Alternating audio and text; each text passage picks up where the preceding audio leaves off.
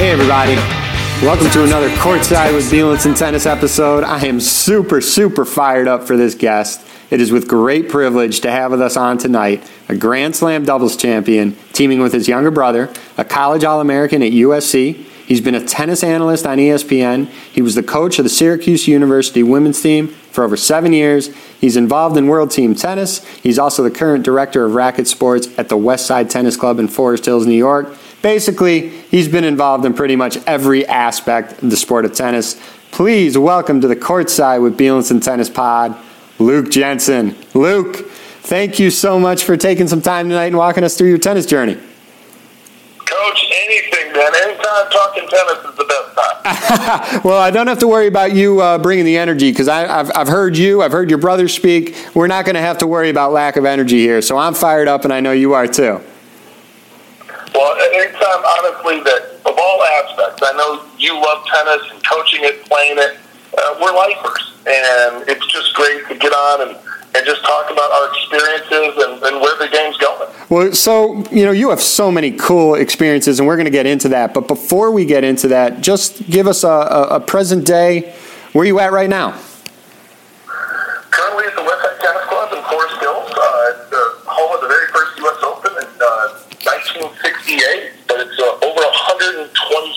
Years of history from Rene Lacoste and Bill Tilden, and uh, you have unbelievable uh, legends like Althea Gibson broke the color barrier here uh, 70 years ago. Next year we'll be celebrating that. Rod Laver won his last calendar Grand Slam 50 years ago, so I get to basically be part of history every single day. The same clubhouse, the same stadium. We still have concerts there. The Beatles landed a helicopter there to play in 1964 on Grass Court 3. Hendrix played there, Sinatra. Uh, Lynyrd Skynyrd played this year, Jethro Tull, B-52s. One of um, Tom Petty's last concerts was here in Forest Hill Stadium. So the place is alive and kicking. Oh my God, that's incredible! Yeah, I mean, I know it's been around for forever, um, and I know on the tennis front, it's been you know all that historical um, nature of all that. But I did not know it also hosted all those incredible events. So that's super super cool. Um, yeah, no, it, it, it, uh, I'll be. We have eight grass courts still. We have red clay, green clay, hard courts, turf, and I'll be out there in the middle of the summer teaching a grass court lesson, and Willie Nelson will be walking around, or Ron Plant from you know, Led Zeppelin is about to play that night. He plays a lot of tennis. So you have all these mix of rock and roll stars and these amazing tennis players come in like Connors and McEnroe for outings. And it, it's really, it's like Americans Wimbledon. That's crazy. Crazy, crazy cool. So here's what I want to know. Your father played in the NFL for the New York Giants and yet your tennis you're, you're, a huge huge tennis family not just a huge tennis family huge successful tennis family. How did that all get started? Honestly a small town in ludington where we grew up and there was a, a local you know area where these people came in from chicago and throughout the midwest and throughout the united states the resort. It's a small resort town in uh, small town ludington michigan. And this this guy dr slaggin had a son who was a two sport athlete. He was the uh, starting quarterback at Notre Dame and was an All American at Notre Dame for tennis. And uh, my dad talked to Dr. Slattery about, you know, I have my kids, I want them into football. What's the best sport outside of football to get them groomed to become fast and strong? And Dr. Slattery said, well, my son is a two sport athlete and tennis really helped his footwork. And so all of a sudden, all the, we become, uh, I'm sorry, tennis players with a football mindset. And my dad becomes the uh, high school tennis coach there for 38 years. And so I grew up kind of in the culture of tennis, football, baseball, all these sports that you don't really see in youth today. Right. Did your dad pick up a racket when he was a kid? Oh, he, no, no, just as an adult. Right. Late to the game.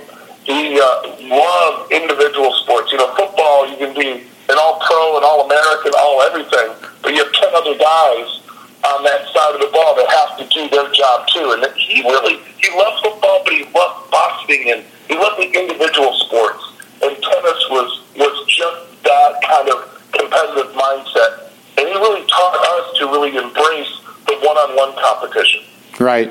No, super, super cool. And obviously, he had competed at a very high level in his respective sport. So he had that gift that he could pass on um, to, to all of his kids, which is super cool to have. Um, let's kind of.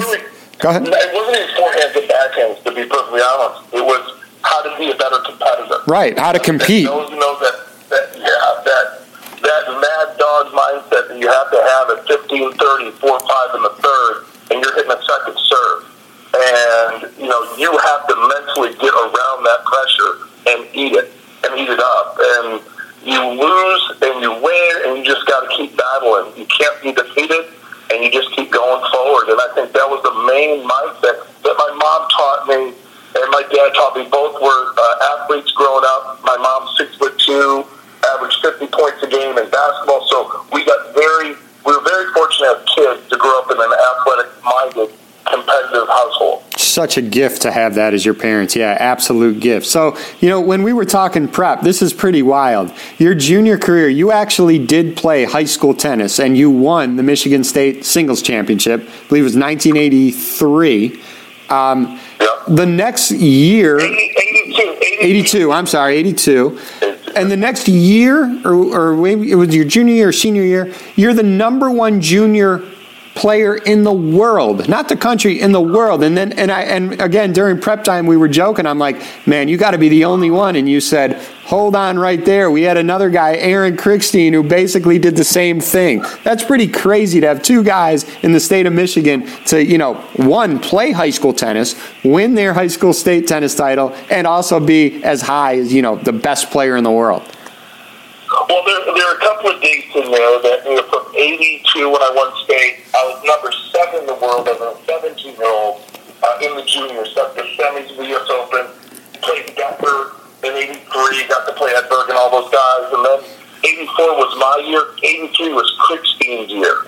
And so, you know, I remember high school tennis is huge in Michigan. And the guys, especially in the 90s, the people that played high school tennis and went on to the pros like Mel Washington, Todd Martin, my brother, myself, Krickstein. We were really loaded because the tennis boom of the 70s basically created this monster of the 90s of all these great players. We were all top 10 in the world in the 90s. Crazy. The state of Michigan could have had its own Davis Cup team and competed against anybody on the planet. Absolutely. Absolutely. That's crazy. Absolutely crazy. So MaliVai was a couple years younger than you. MaliVai was Murphy's age, right? Yes, yes. Two, about two, two and a half years younger. Grown up in Michigan, in Flint. Todd was out of Lansing, Krickstein out of Detroit, and Murphy and I out of really Grand Rapids and Ludington on the west side of the state. Unbelievable. So here, I got to ask this question. Okay, Murphy's two years uh, younger than you. You know, speaking on, on my own, I'm a younger brother. Now, when you played against your older brother, I mean, were, were there any backyard brawls that happened? I mean, I know when I was playing my bigger brother in anything, regardless whether it was tennis or whatever it was, I wanted to beat my big brother. I mean, did the parents have to come out and separate you two quite a bit? Every day. Every day. Every day. I, I, I really think it's anything. So my sisters also played on the tour. Um, one of the things, probably the, the biggest thing I'm most proud of in my career is that all four of us played in the main draw of the, I think it was the 96, 95 Australian Open. Wow. So my sisters, my brother, and I, I have a distinction of playing with all of my siblings in the Grand Slams, uh, singles, I'm sorry, in doubles and in mixed doubles. Um, and so that, that's, it was always the, the tennis was our uniter, was our family's uniter, was our family game. And so I'm more proud of that. But our secret sauce was my twin sisters, like, they knife fought each other for every point in anything in life. so there was so much competition on a daily basis. Murphy and I would rock fight each other to win a point. and I, I truly believe the secret sauce for our success was that we were competing every heartbeat for the next this, or the you know to be in the front seat, or to get this, or whatever it is. If you have a sibling, you know what like to beat your sibling. So when we played under pressure against somebody else, whether they were Pete Sampras or Ivan Lendl, it was no big deal because we were used to the daily rock fight that was happening just between the siblings. Unbelievable. Unbelievable. So you guys are all the whole family's having success. Um, you decide to go to college now with your ranking and, and how you know you were one of the best in the world. Um, all the big schools are after you. You choose to go to USC. You're an All American. Um, talk a little about a little bit about your experience at, at USC, and, and, I'm curious. Any great battles against other future pros while you were there? Oh, plenty of time. Um, well, I just want to back up. The reason I went to school was I was thinking about turning pro. Actually, I was leaning towards turning pro. Krickstein turned pro had a lot of success. Uh, I'd beaten Becker in 83 and 84, and he won Wimbledon in 85. Right. Edberg was in that class. So, I mean, a lot of the guys, my peer group was doing extraordinary things on the tour. And at the time when I was making that decision, Arthur Ashe was the captain of the U.S. Davis Cup team. And we were playing Japan in Davis Cup. And he, you know, uh, gave me a call and wanted to meet with me. And I really thought I was going to be chosen to play on the Davis Cup team. Um, and I was just phenomenal. I mean, things are happening so fast, extraordinarily well for me on and off the court. And he uh, and he sat down with me and he goes, "What are your plans?" And he took this conversation to a direction I had no idea where it was going because I thought I was just going to say yes. Uh, you know, I'm ready to represent my country in Davis Cup play. And and he goes, "No, what what are your plans?" And I go, "Well, just play tennis." And you know, I was just I was I was really kind of blindsided by his question. And he goes, well, what do you plan on doing with the rest of your life? And it was, you know, you have to remember Arthur Ashe was so much bigger than a, than a tennis racket and a forehand and a backhand. He, he was so, he had such great vision. And it didn't matter if you were a junior or a pro or was to John McEnroe or little Luke Jensen he was always trying to give me a bigger perspective. And I said, geez, you know, I just I want to play tennis and I want to be number one in the world and, you know, all these amazing things that all teenagers have at a high level. And he goes, uh, what are you ranked right now? I said, oh, what am I ranked? I'm number, I think I was 238 in the world and on the ATP or something like that. I won some challengers or, you know, I, I just uh, reached the second round of the U.S. Open singles main draw in 80, I think it was 85 and 80, somewhere in there, 85, 86. So I was riding high. And uh, he goes, um, how much does that make? How much does number 200 whatever, 36 make? I said, Jesus, I have no idea. And he goes, to make $15,382. I'm like, it does? he, he knew exactly, he, he just like, he knew exactly what he was talking about. He said, I went to college. Connors went to college. McEnroe went to college. He goes, you're very talented, but I think you should go and go to college and grow up and learn how to be on your own, learn how to balance a checkbook, learn how to, you know, time manage, all these amazing things. And he didn't tell me where to go to college. He just said he felt, in his opinion, that I should go to college and mature my game. He says there's a lot of great competition there and you can still play pro tournaments while you're an amateur. And um, I left out of there, left that meeting going in a completely different. You know, I thought I was going to be playing Davis Cup, and all of a sudden I'm thinking, well, I should be, Arthur Ashe just told me to go to college. Right. Like I'm going to college, and then that that changed gears into where was the place that was going to improve my game for professional tennis. And I went on a bunch of visits and Southern Cal was the one with Stan Smith and Dennis Ralston and my coach that really was a massive difference maker. Dick Leach, who's in the Hall of Fame.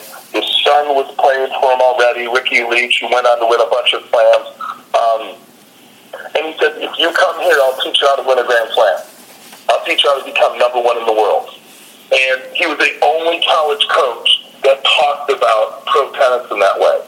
He didn't talk, I mean, he had plenty of All Americans. He had plenty of NCAA champions and guys who were playing pros. But there was there are four plaques that are still at the stadium, and one is for the people who went to USC that had won the Australian, the French, Wimbledon, and the U.S. Open championships. And I wanted to be on that. He didn't show me the, you know, you saw the trophies and you saw this and that, but those were the four plaques that he showed me. He goes, I'll put you on one of these.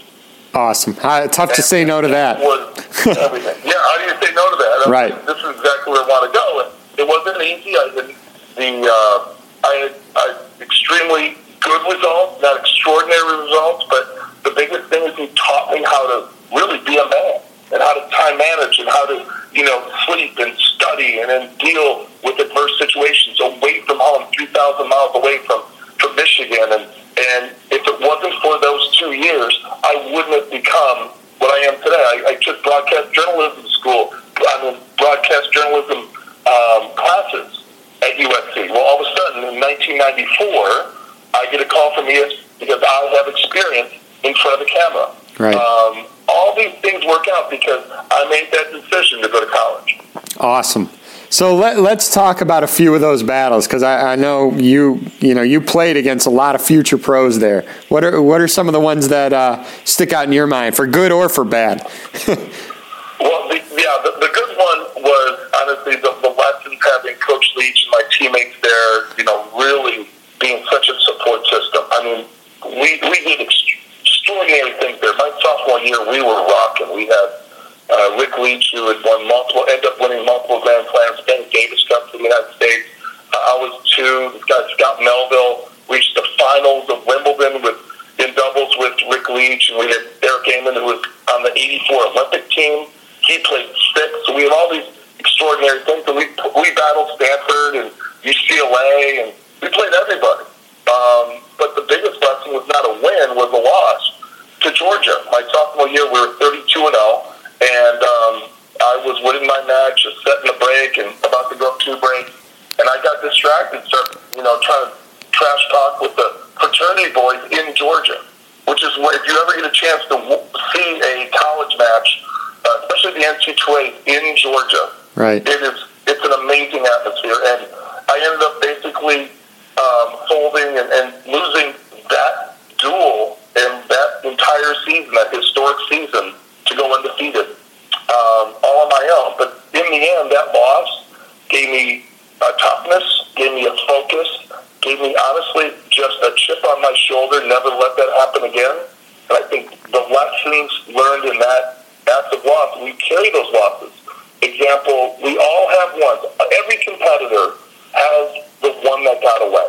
And I talked to Grace about it. Navratilova has the, she was going for her 10th Wimbledon singles title against Conchita Martinez. She she she wakes up in the middle of the night still pissed off about it.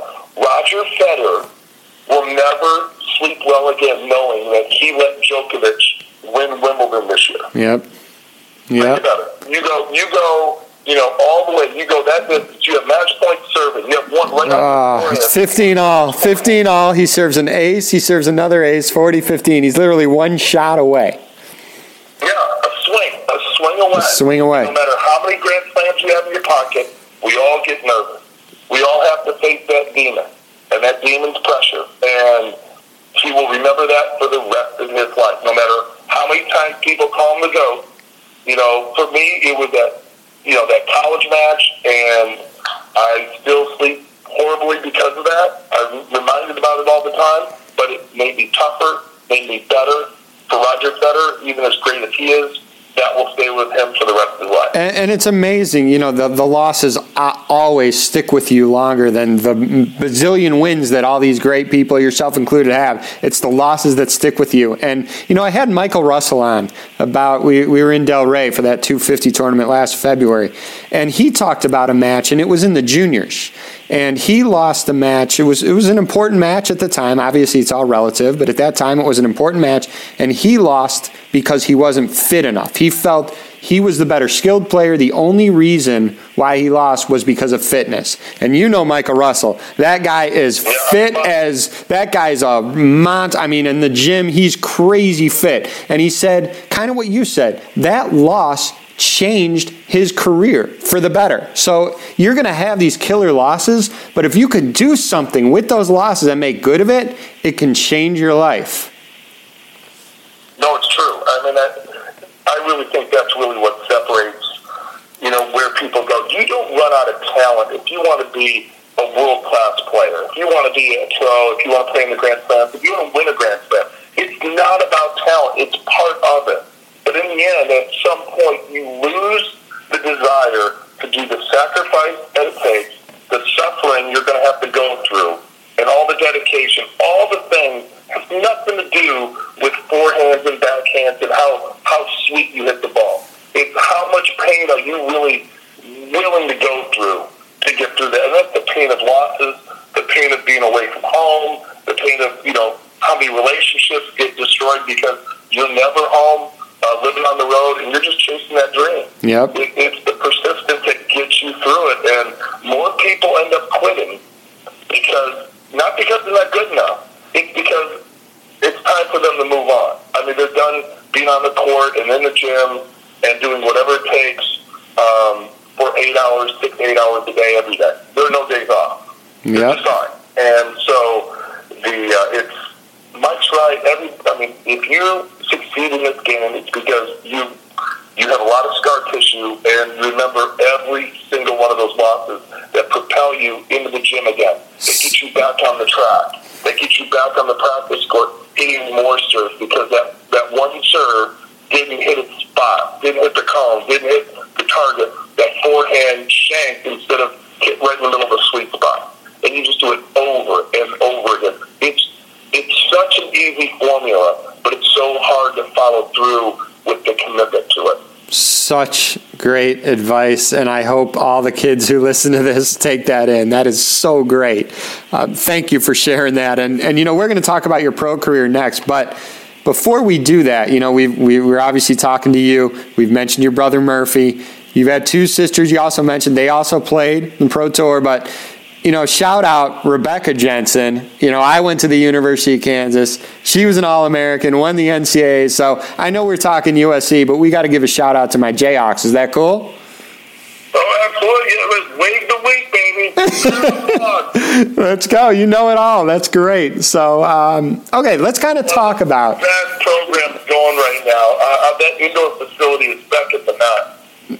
Awesome. I was just there this past March. Um, seeing them two wins, and then they won the Big 12. They almost beat Stanford in the NCAAs. They lost 4 3. They, uh, it was such a good match in the round of 16. But yeah, that program, uh, you know, doing well, doing well. So we're happy about that. Okay, let's talk about your pro career. All right, you, you had two successful years in college. You're ready to go on tour. You're playing a little bit with your brother. Um, should we start with the Should we start with the French Open doubles run, or should we maybe lead up to it and uh, you know talk, you just generally talk about what it was like going on the pro tour? Yeah, I was. I'm two and a half years older than Murphy, so I was out there. Uh, I turned pro in '87. Murphy entered school at Southern Cal in '88, so we didn't overlap. You know, when I left, he entered for two years at SC, and then he actually went to Georgia in '90 uh, for one year, and then it was time for him to turn pro. So I had already gotten a number of years on the circuit. I, I'd gone through the, the battles of the, the challengers and the futures and the satellite, and kind of worked my way to a top 10 career in, um, in doubles. And uh, was just kind of always in the back of my mind when Murphy kind of turned pro and worked his way up the rankings to about top 100 that we were going to do it. And we were going to, our dream was always to play and win Grand Slams together as a team. Um, and so it was, it was just a great opportunity when he popped in the top 100 at the end of 92 that 93 was going to be our year. And we started in um, Doha, Qatar, and we went to Sydney after that and played the Australian Open. And we were having kind of an up and down season. Um, we had some good wins, some good tournaments, and then we'd go on a, a dry patch and I remember leading, going into the uh, the German Open, and it was in Hamburg, and we lost another tough three setter, and it was cold and it's rainy, and we had some opportunity, but it was our eighth tournament in a row where we had lost, and we start going eight tournaments in a row, eight tournaments one week. I mean, you're looking over two months, right. uh, two and a half months of losing, and I'm, I'm I had reached the quarters of the French Open the year before uh, I think semis or finals of the Italian. Uh, that was the next week. So I was about to, you know, looking really as a pro player. You have to remember you have the goats, and they're not worried about points, and they're not worried about money because they all got tons of that stuff. But the rest of the tour, you're always looking at defending your points. And when you're looking at the finals of the Italian and then the French, and I won a, a warm up tournament in between there in Bologna. So I had like three tournaments in a row that was kind of like I was about to fall into the abyss. And Murphy was really worried about it. He goes, "Man, you're a top ten player going to the World Championships the last few years.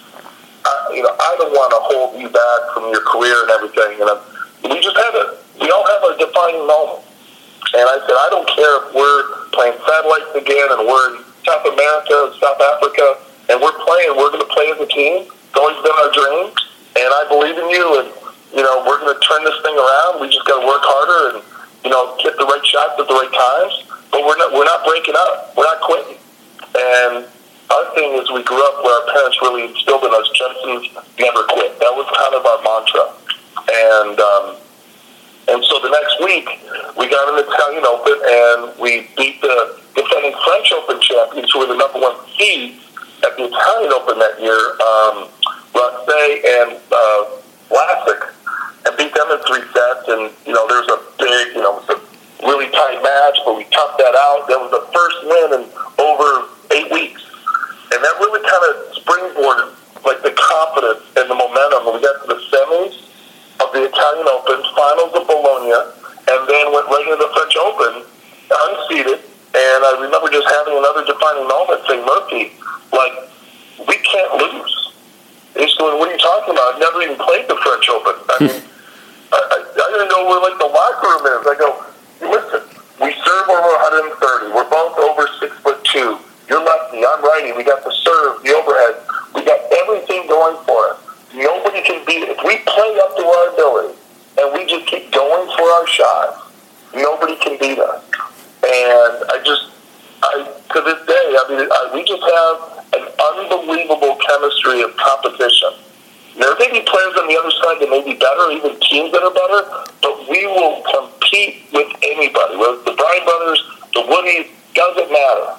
We will go out there, and you've heard me say this a couple times we will rock fight you for a point. Right. And you can beat us, but you're going to feel us.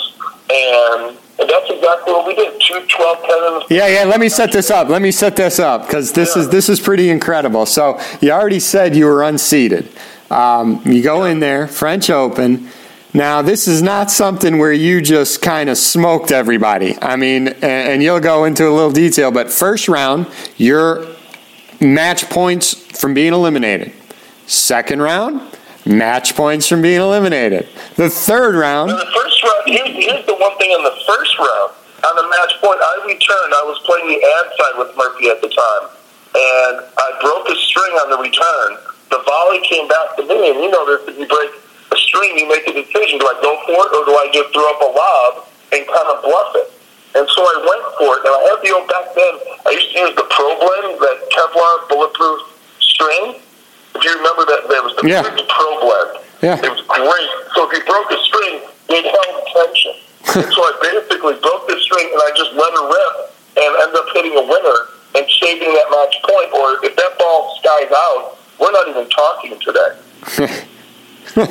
so you survived that. The second round, hey, you down match points again. No problem. Survive that one. Um, the third round, I think you're down. You're down. You're not match points down, but you're a game away. I mean, and you're still surviving. Are you at a point where you're looking at Murphy and you're saying, like, "Do you believe this? I mean, we're just this is playing. This is this is. I don't know if it's destiny or let's just let it fly because we've survived enough deaths here. Let's let it go, man. Let's just roll." Well, in that third round, we were down five three and Murphy and I were fighting with each other. And it was kind of typical for us. We would fight with our opponents, we'd fight with the umpire, and we would fight with each other. It just, we were, uh, it was always, there was something going on when the Jensens played. And fortunately, the tennis gods intervened, and it started to rain. And it was going to be a short rain delay, in about 30, 40 minutes. So Murphy and I were fighting so much that I was on the phone in the players' lounge to United Airlines. And I'm calling, I'm going, listen, this match is going to be over in like 40 minutes.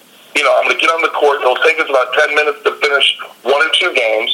And then I can get on a flight tonight and I get back home before Wimbledon. And all of a sudden I get a pull from, you know, the back of my warm-up jacket. And there's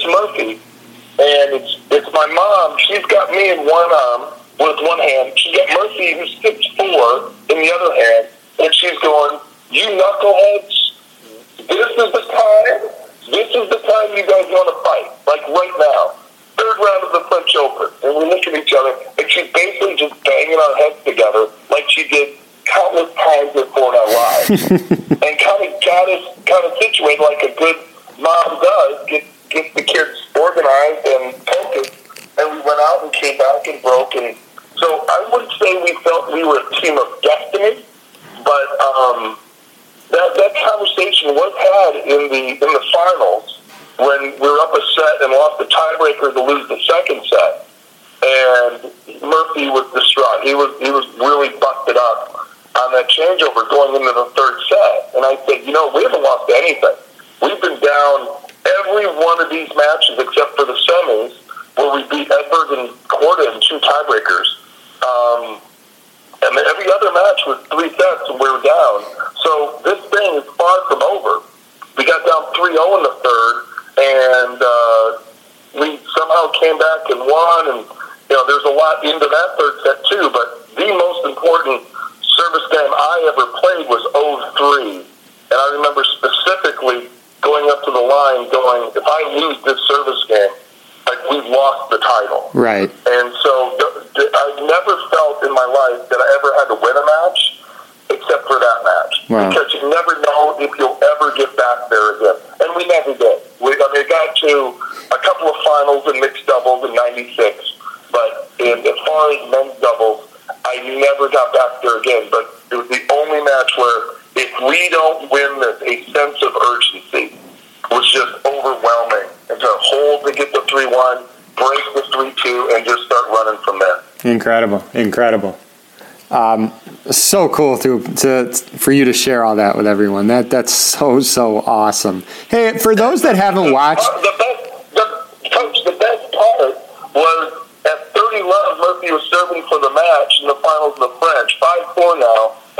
coming back from 3 0 down. he goes, Whatever you do, don't hurt me in the celebration. yep, And so, so he ends up double fault. We didn't won anything, so we finally win this thing. I go to hug him, and I accidentally break his jaw with a forearm. You know, I heard we talked about this earlier. I heard your brother speak at a conference. You were also in attendance there, and he shared that story. Unbelievable. You broke his jaw in celebration. Yeah, it's great. It's great. It's one of feel honestly really bad about it to this day because his, his jaw doesn't, he's had surgery and everything. It's never been the same. But it's the greatest, like, one of the greatest stories. You know, think of Pat Cash going up into the stands in 1986. Right. See all these great celebrations when you win a slam. We have the most unique celebration in the history of Grand Slam. Yeah, I, yeah. I don't think that's. Uh, hopefully, that doesn't have to be um, repeated by anyone else because that's that that hurts. that hurts. hey, so for those that haven't, Actually, the Bryan brothers broke a rib on a chest bump. But Did I they? don't think it was after winning anything. Yeah, they told me like the chest bump can get really That's so crazy. So crazy. So, hey, I want to talk a little bit about your style of play. And for those who haven't seen Luke, go check out the videos online. You'll see it on YouTube, any anywhere. Go check it out because, um, you know, your nick, you you had a nickname, Dual Hand Luke. You were able to serve 130 either hand. Um, you know, I had a little experience with that. I actually coached a, a very good kid on my team. He, he played USTA Nats three years in a row. He served lefty. He hit overheads, righty or lefty, and he hit every shot, but he, but he hit every other shot righty. So he served lefty, played righty, except for overheads. He, he, he hit every uh, either hand. He never had to hit what I think is the toughest shot in tennis, a, ba- a high backhand overhead. Pretty incredible. How'd that all come about? Why didn't he serve right? Why didn't he serve righty? It just was natural for him for some reason to serve lefty. And he never was natural for him to serve righty. How th- how that all like start with you? Yeah, I honestly. So there's there's a my personal theory is my dad was coaching high school tennis, and across the street was the local junior high, and a and a wall, and it all all great players, um, and anybody who played this game ha- has used the wall to great effect. And I, I believe the backboard is the greatest feature, more than any coach, more than anything. It will it will feed back thousands and unlimited amounts of balls to get your groove, get your timing down. Um, I'm a massive believer in the wall, just because when I grew up, it was the old wood rackets.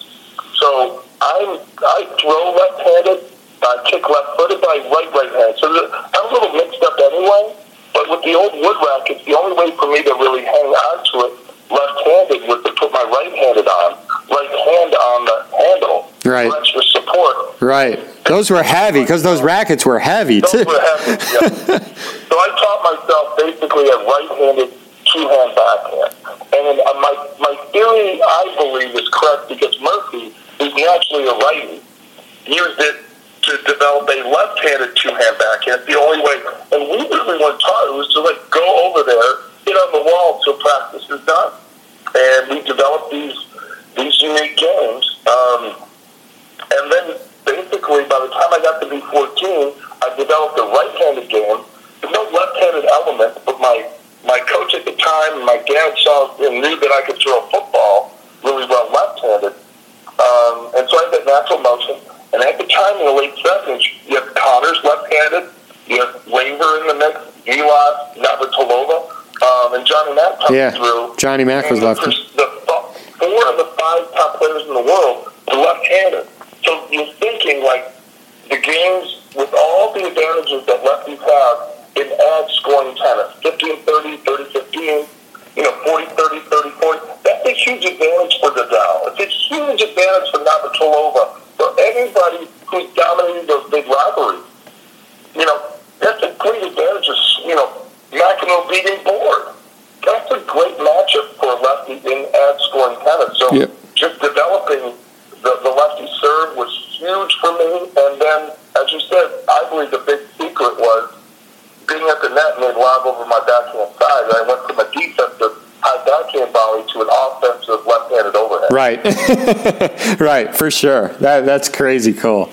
So let's kind of talk about your post playing career. I touched on it on the, in the intro. I mean, my gosh, you, what haven't you done, right? What haven't you done in the sport? You've been on, you've been an analyst on television. You've coached a college team for over seven years. You've been involved in world team tennis. Now, I mean, you're the current head coach of the New York Empire. Your brother is a is a legend in world team tennis. So you got a lot of work to do to to touch what he's done. Um, World titles, yeah. I was so jealous of him all the time because he got to work with Venus and Serena and England and all these future Hall of Famers, and he had so much fun. And you know, playing it is a blast. I love the the concept. We're actually meeting with World Team Tennis um, tomorrow. Uh, we're meeting with Team Tennis to put it at my club. It had a stint there a couple of years ago, but we're looking to, to bring it back to the Westside Tennis Club. And um, I love coaching. I mean, the coach. I mean, I had a this year alone. Isner, Sloane Stephens. Um, yes, Mardy Fish, who's our Davis Cup captain, and your Kirsten Flipkens and Neal Skupski and Maria Jose uh, Sanchez. Uh, it's just it's amazing to be back with that mindset. And you know, your coach. It, I'm telling you, playing it and coaching it at that level is just so much fun because they understand the work ethic. They understand the pressure. They've reached a high level on the on the world stage, you know, on the planet. If this is the best high school, college, or you know, just a good player, you know, these these people are winning slams. Right. These people, you know, are, I mean, they're winning millions of dollars, and you're you're helping them navigate, you know, fifteen thirty, or you're helping them navigate pressure situations. It was just, it's fun. How great is that? How great is that?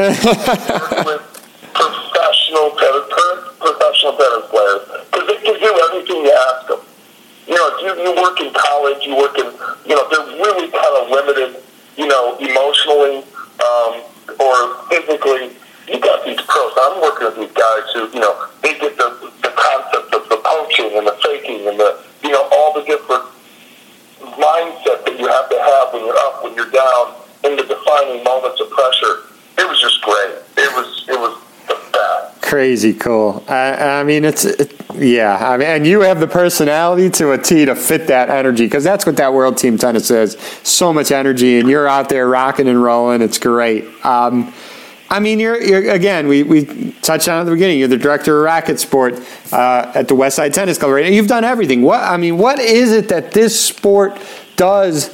That every morning, you know, you get up out of bed, you are so fired up and, and ready to go in, in whatever role it may be because you've done it all, Luke.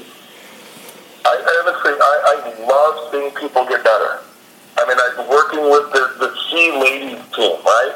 I mean, I love it. It's, it's like my jam. Teaching them a drop shot. And I, I, we start with little dink shots. You know, just the catch and release you catch the ball and take energy out of the ball. Just teaching them how to try to hit a touch shot or a drop volley or an angle. And you see their eyes like, holy cow, I can actually do this.